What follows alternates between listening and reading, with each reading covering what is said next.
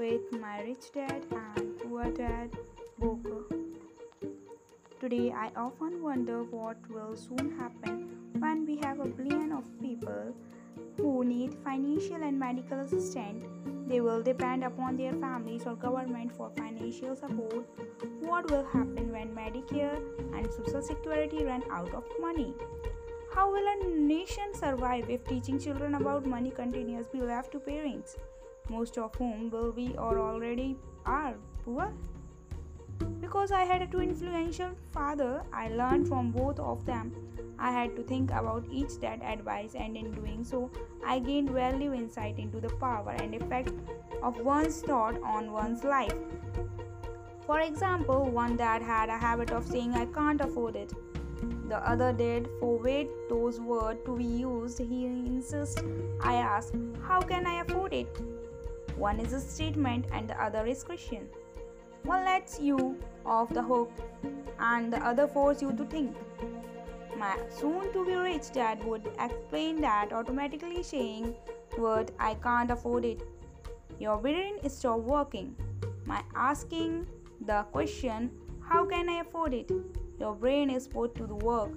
He did not mean that you should buy everything you want. He was financially about exercising your mind and most powerful computer in the world. He say, "My brain gets stronger every day because I exercise it. The stronger it gets, the more money I can make."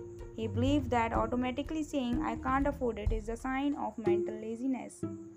All thought, would dad work hard, and I noticed that one dad had a habit of putting brain to sleep when it came to financial, and the other had a habit of exercising his brain. The long-term result was the one that grew stronger financially and the grew weaker.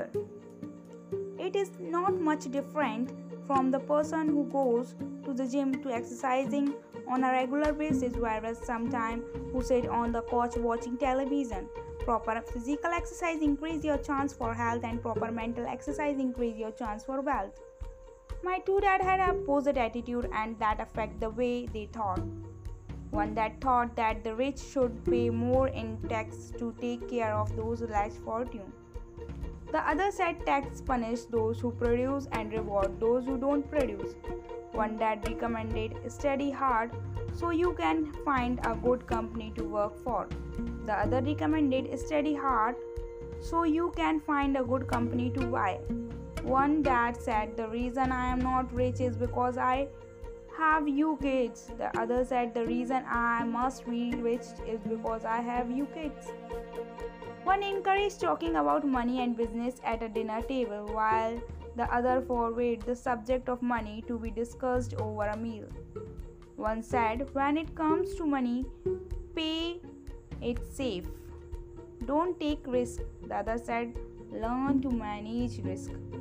One believed our home is our largest investment and our greatest asset.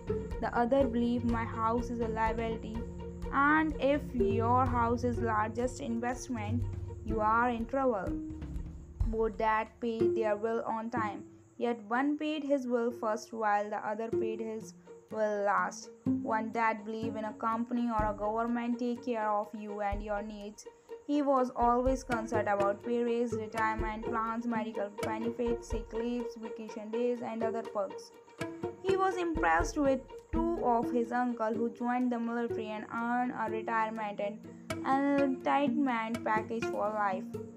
After twenty years of active service, he loved the idea of medical benefit, P X privileges the military provided to retirees. He also loved the tenure system available through the university. The idea of job protection for the life and the job benefit seems more important at times than the job. He would often say, "I work hard for the government and I am entitled to these benefits." The other believed in total financial self-reliance.